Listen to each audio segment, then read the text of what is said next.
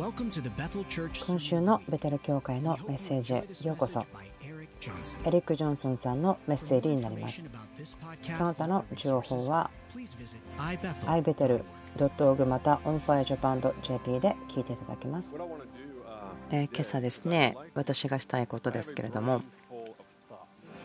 私今日はですね自分の頭の中に重い考えがたくさんありますけれどもいつも私はそういう感じでそこからそれをこう少ない形に押し流していこうと思ってるんですけども今朝ですね私がするべきと思うことは自分たちが今どこにいるのかというふうに感じているところその話をしたいと思うんですね。またそこからどこに向かっているのかということ。私はですね自分がどこに行くのかを知っていればとても安心することができます。その自分たちがどの季節にいるのか。そして何のために準備されているのか。まあいろいろなことはすでに起こっていることですけれども。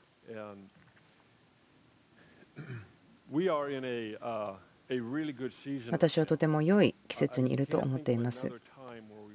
他の時で私たちがこれだけの人々が移動することということに対しての経験があると思えないんですね。この言葉よく使われすぎと思われるかもしれませんけども本当に多く起こっています。過去の何年かぐらいの間にですね皆さんがこの私たちとつながりを持っているならば分かると思うんですけども私たちの教会の体また教会のスタッフまた家族単身の人もいますけども多くの人たちが動いているんですねあることたちはここに入ってくる。ある方たちはここから出ていくことがある。何週間かですねもう笑ってしまうぐらいの話なんですけども本当に多くの人が移動しているんですね。でもうんと前には多くの方たちが全く違う理由で動いていきました。その方たちは神様がこのベテル教会でやってることに対してそんなにエキサイトしていなかったということですね。そういう理由で出ていった方たち1000人ぐらいいたんですけども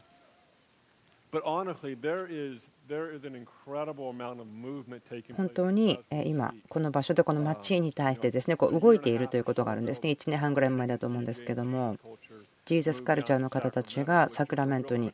引っ越していきましたね。で最近アップデートしてくれましたけどもその教会開拓をするグループなんですね。で今夜も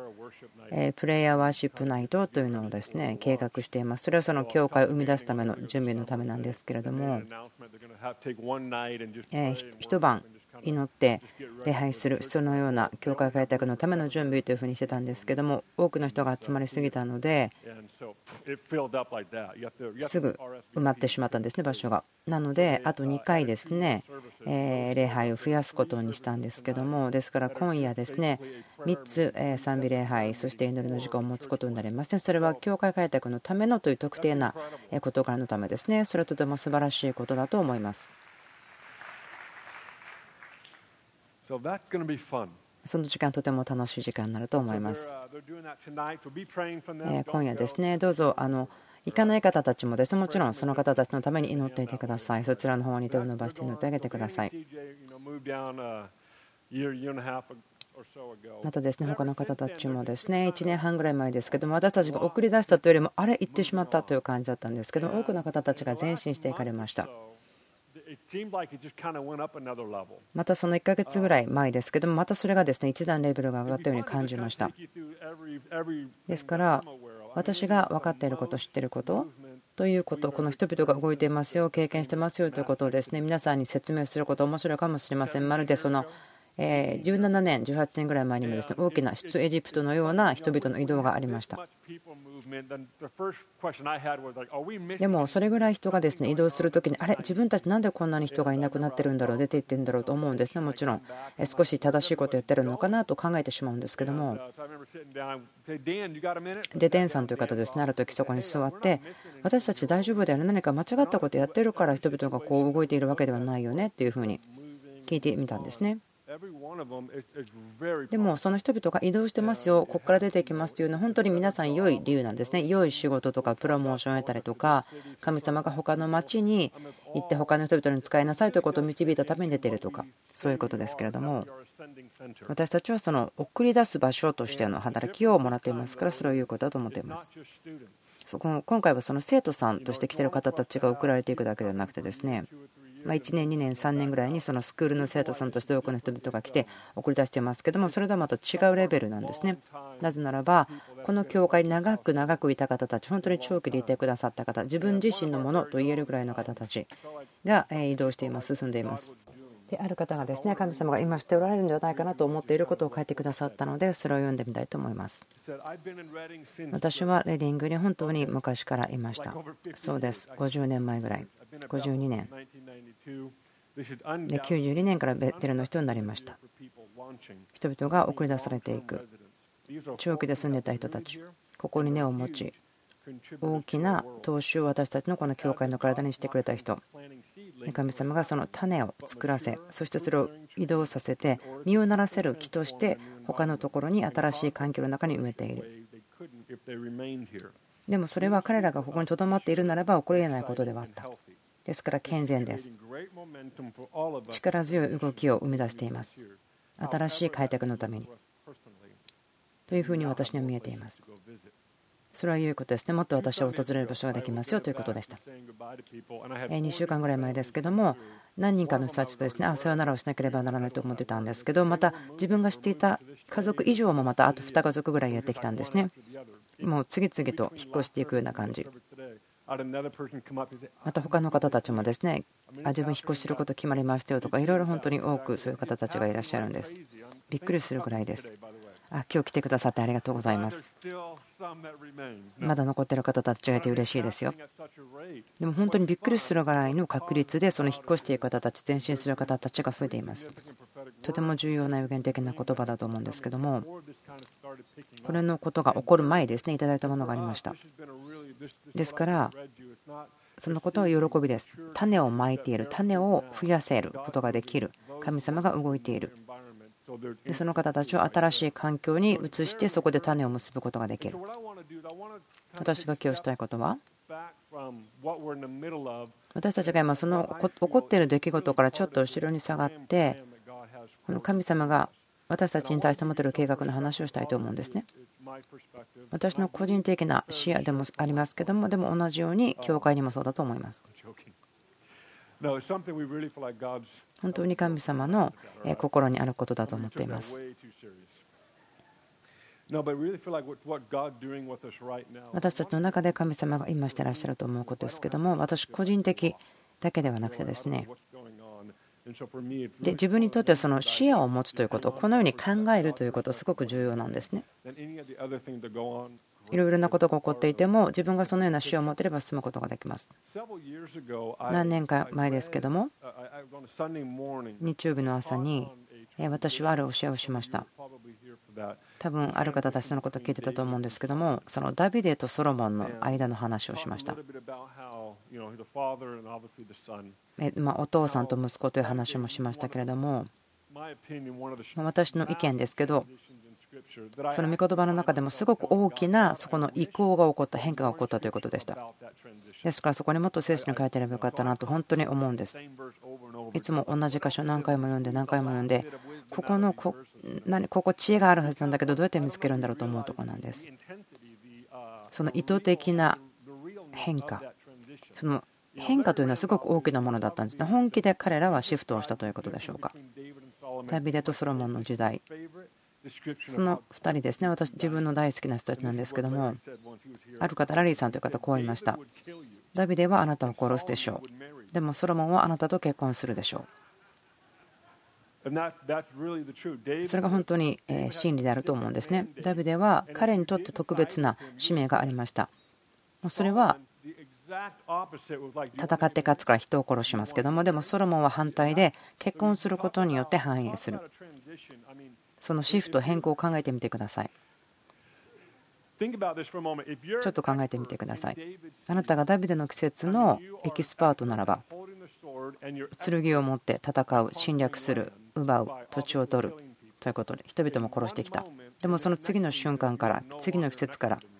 新しいことが始まったらもう何もわからない人になってしまうんです本当にこれは全く違うことがあるわけですから意図的に変更するということだと思いますそして時は人はその変化をできないんですね繰り返して生きようと思ってしまうんです。えっとですね、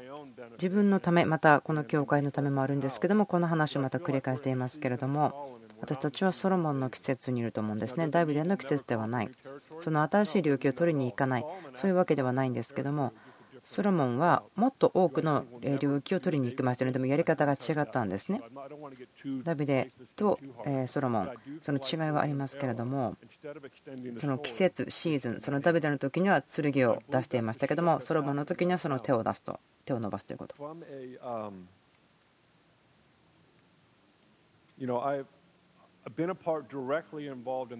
私はこの教会、この環境ですね、え長くいますけれども、私の両親の前には私の祖父母がこの教会を牧会していました。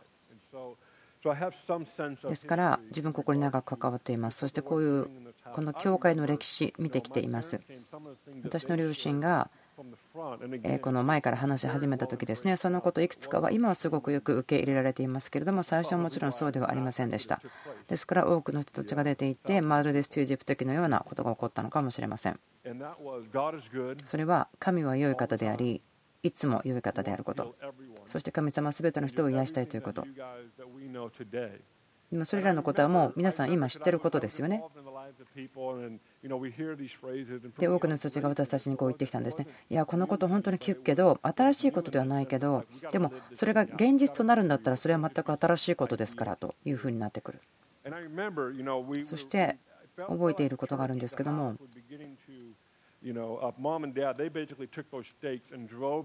私の両親はですねすごくはっきりと線を引いたんです。このことは妥協することはできない。私たちは決してこの話を変えることがないといったところがよく知られたんですけどももう妥協することができないラインを引きました。ある方たちを超えましたね。そうなんです。これは真理です。でもそのものを本当に真実であるとしてやっていくならばじゃあそれが真理というのはなぜこれが起こってるんだというふうになっていくんですね。プロセスの中にいる人たち、時々物事起こりますね。その真理がえ本当なのかなと思ってしまう。ですからそれから下がってしまうことがある時がありますね。そのある方たちはこれが真理であると確信をする。ある時は問題が大きすぎて問題がたくさんある病気とか家族関係の崩壊とかもう全然不可能であると思えるような状況がいっぱいあった時にそうなってしまうともうこの心理から私はもう逃げてしまうということに確信を持ってしまう。あなたがどのような文化の中にあってそれによって文化づけられているかというのがそのそれでなければ変わってしまうという状況に遭うと経験します。分かってきます。私があなたによって納得されて話が変わるということはないと思います。あなたがそれを試みるならばそれは時間の無駄だということになるでしょう。ダビデのことを考えてみてください。ダビデのシーズンには私のま個人的な予言的なえことなんですけどもダビデは状況が何であってもただ戦って勝って取っていったというところですね。それがポイントです。私人を殺すわけではないけどすごく攻撃的にアプローチしていきますね。戦う人ですから。でも今そのテリトリーが全部こう取られた、それはちょっと高慢ですから自分そう言いたくはありませんけれども、この土地ですけども、今、所有しています、私たちは住んでいます、ダビデが取ったものの中に住んでいますというふうに言うことできるでしょう。家を建てました、町を作りました。ダビデは土地を取り、そしてソロモンが社会を作っていたんですね、そこで命が起こるようにしていった。命があるようにしていった。コーディネートしていきました。イスラエルの人たちをそこで生かすことができました。ですから私たちはソロモンの季節にいるように感じています。私たちよく使うフレーズがありますけどもこういうものです。聞いたことあると思いますけれどもあ自分たちはこのある流れを持っている。キリストの体の中のいくつかの流れの中のここにいますよみたいな。自分たちの流れはこうですよということがありますね。その川というのはキリストの体全体。でもその小川流れというのは私たち自分たちの同じアイデンティティ同じ核となる考え方を持っている人たち信じていることがあるということ。私たちの流れ小川というものがあります。でもそれは結局もっと大きな川に入るということを気がついていますか？ですからいくつかのことを話したいと思うんですけれどもその理由があります。あなたの視野がしっかり大きくなるためですね。あなたたちだけではないんですね。2つ目はこのことを祈りたいと思うんですけども神様が何を私たち持っているかなということ。私たち流れですけども小川ですけどもでもこれからもっと小川ではだけではなくて川大河に加わっていくと思うんです川ということは面白いと思うんですけども川にはそんなに規則はありません。ルールはありません。ガイドラインもありません。川というのを例えば山に行ってみるとしましょう。普通のですね夏には水が豊かにありますから川というのはその小川が集まってきてどんどん川の流れに混ざっていきますね。すごい勢いよく流れていきますしその命にあふれている。でもまるでこう規則がなくてルールがないからカオスのようなんですけれどもその川ということは命であふれていて動いているということです。その小川に入る時にいや自分この小川に戻りたくない。自分この流れだけにとどまっていきたいんだけどこの川に入りたくないんだということあるでしょうか。その選択はありませんね。川に入ったら同じ方向に流れていきます。その私たちの態度として持たなければならない変化があると思うんです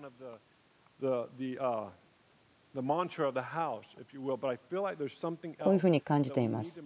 私たちが変えなければいけないところ、それはこういう関心、心配があると思うんですね。その流れ、小川から川に入るときに自分の信じていることとか自分の文化が妥協されてしまうんじゃなくて恐れる。でも恐れを持つならばその十分にその文化があなたの中に入っていないということでしょう。他と交わったならばそれによって変えられてしまうと思うならばしっかりとその文化にあなたが入っていないということですね。私と妻ですけども過去数年ですけど本当に新しい関係を立てているので全く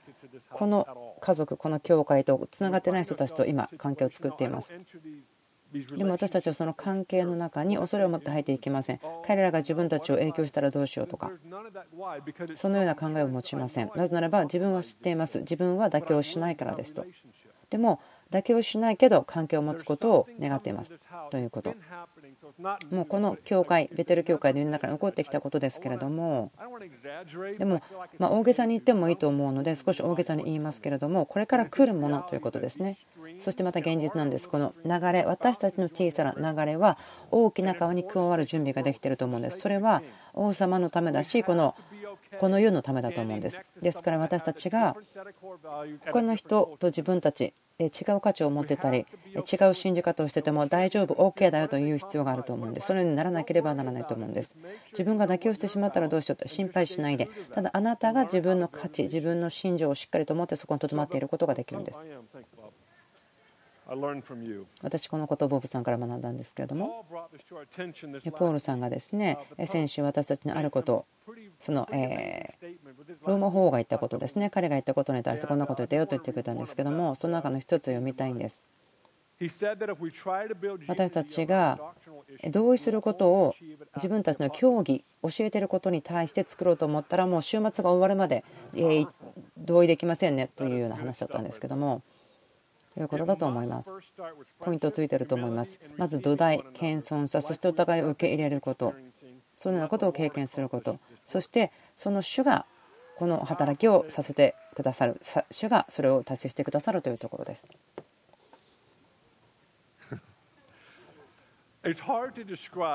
私はその神様が今この地上全体でやっていらっしゃることに対する自分のすごい期待していることやワクワクしていること言葉にするのすごく難しいと思うんです。私の持っている窓自分の世界観小さいものです。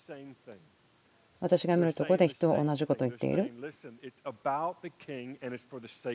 でもそれは王様のためそしてこの世のためということ。ですからこの川に一緒にいてそのカオスのようにぐちゃぐちゃになってルールはないよということになるかもしれないけどもでも動いていくその動きがある。それはこの世のためそして王様のためですよということ。私たちがこれ問題であると思っていること私たちにとって課題であること。例えばそれは彼らは自分たちと考えが違う。自分たちは彼らと考えが違う。でもそれを置いてその王様のためこの世のため。に立つこと。私が自分の文化自分のバリューの方が他よりましと思う時に自分は危険性を持ちますね。それは大きな失敗をする可能性があります。文化とかバリューというのは他よりも自分の方が良いから良いではなくそれ他の方に使えるためのものですね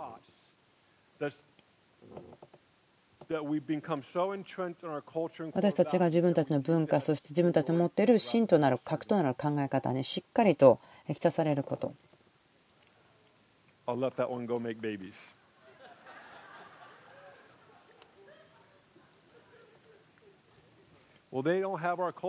他の方たちは自分たちと同じものを持っていません。でもいいんです文化を持っていませんいいんです核となるバリューも持っていません。それでいいんです。私が最もベストな文化、最もベストなコアバリューを持っていると思ったら、それを他の事柄を自分が支配するような、そのような状況を許してしまうことになりますね。そう思ってない、そうしないようにしようと思ってもそうしてしまうんです。状況とかを操って、いや、自分のやり方で自分ができるようにしようと思ってしまう。ですから聖書の中の最も大きな戒めは神を愛してあなた自身を愛するように隣人を愛しなさいということ。その文化そのえ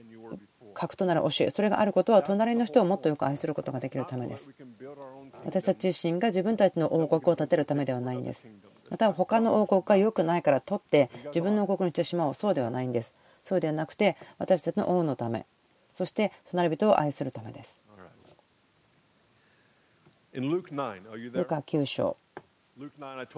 ルカ9章。49節ですね、読まないでください。ちょっとこう素早くですね話のあらすじを語りたいんですけれども、ルカ9章、この章、自分の、え福音書の中で自分がとても気に入っているところですね、一つの章の中で多くのことが起こっています。まるでこうプレミアミニストリー旅行みたいな、人類最大のみたいなことがこの9章ということだと思います。1節からずっとですね、45節まで来ましょう。でそこで弟子たちとイエス様驚くことを見ていきます。49節ですね。誰が一番偉大かということを議論し始めます。なぜならば弟子たちは自分こそが一番偉大だと思ってしまう。48、49とか49。49節ですけれども、ヨハネが答えていた、先生、私たちは先生の名を唱えて悪霊を追い出しているものを見ましたが、やめさせました。私たちの仲間ではないのでやめさせたのです。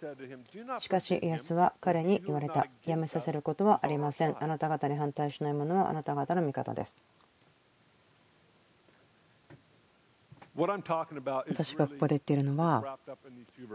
え今日話したことですね、この2節のとこでよく言ってると思うんです。弟子たちは何かこのエリートのグループですね、を作って生きたかったようですね、そのエリート主義と言いましょうか。自分たちがエリートだからというふうに思ってしまう。彼らは確かにまユニークさはありましたけども、でもイエス様はそこですぐパッと何かを殺したんですね。彼らは私たちの敵ではないんだから放っておきなさいということ。ここでイエス様言っていることは考え方の中においても自分たちを彼らより上と思ってはならないということだと思います。こういうふうに言いましょう。彼らが私たちに反対しないならば、攻撃していないならば、私たちの味方ですとして同じ川の中にいるんですということです。今朝私がこのことを祈っていました。なぜならばもう頭の中がいろいろな思いがいっぱいだったので。 connecting tissue ということを言われました。それはその体の中の部分部分をこうつなげている組織のことなんですけれども私は医者ではないのですいませんあの医療関係者の方は私に恵みをくださいお願いしますその接続する部分ですけども connecting tissue と言いますけども他のものとつなげているんですね筋肉筋骨とか、えまたはその血管が心臓につながってるとかまた肺とかそういうのにつなげている一つ一つの器官をつなげている部分がありますよね。そのことを考えるとすごく面白いことが考えられるんですね。それがちゃんと機能するのすごいな感謝だなと思うんですけども。例えば、えあるですねジムに行って運動して帰ってきたらあ体が痛い。自分の接続する部分が痛くなってる筋肉痛になってると思う。今それらの部分がそのつながることを助けているという部分だと思うんですね。自分の体今ステージの上歩いてますけどもその私の体の中で今こう言い合いとか討論していないの分かりますよね。今他の方パッて前から見た時ですね頭をかいてる方いますけどもあなたがその手を動かして頭をかく時に何もそこで議論は起こっていないですよね。体というのは面白いんですけども体の中には議論はありません。助け合ってるんです。腕は腕。肩は肩。頭は頭。でもこの部分部分器官は共に働くんです。その流れが混ざっていて川になることの恐れ。私は腕肩。でもそこには connecting tissue があるんです今日祈ってたんですけどもこの接続する組織 connecting tissue 私たちはその知恵その接続する部分その connecting tissue のために知恵をいただかなければならないと思うんです。私たち自身のためにも。なぜならば知恵が必要です。このえ流れが川になるプロセスの中で多くを学ぶことが私たち必要ですからその知恵が与えられるように。そのキリストの体が働くということのま例えの中にその体がありますけども。私は手じゃないからその体にならないとかそういった討論はしませんよね。私たち祈りたいことがあります。祈りましょう。知恵とか理解。その connecting tissue というものはどのように見えるのかということ。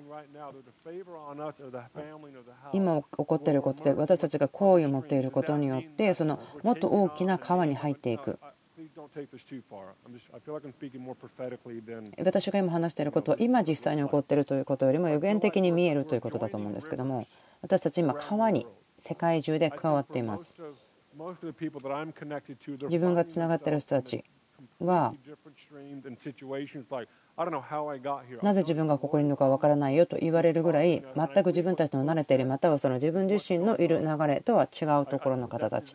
どういうことが起こってるんだろうとお互いに言っているというんですね。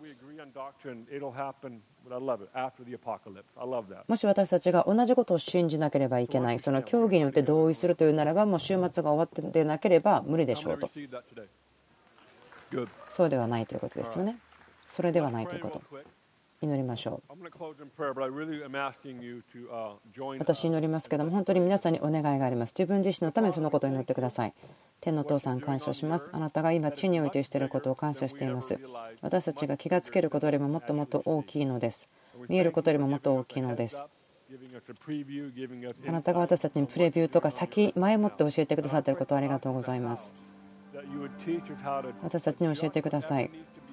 一人一人のアジャストメント必要なところに教えてください。その流れが川に入る時に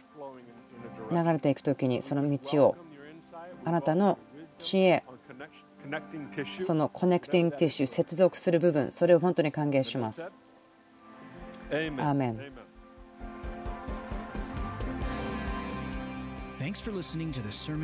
今週のメッセージ聞いてくださってありがとうございます。ベテルダット TV 他にもいろんな情報があります。また、オンファイ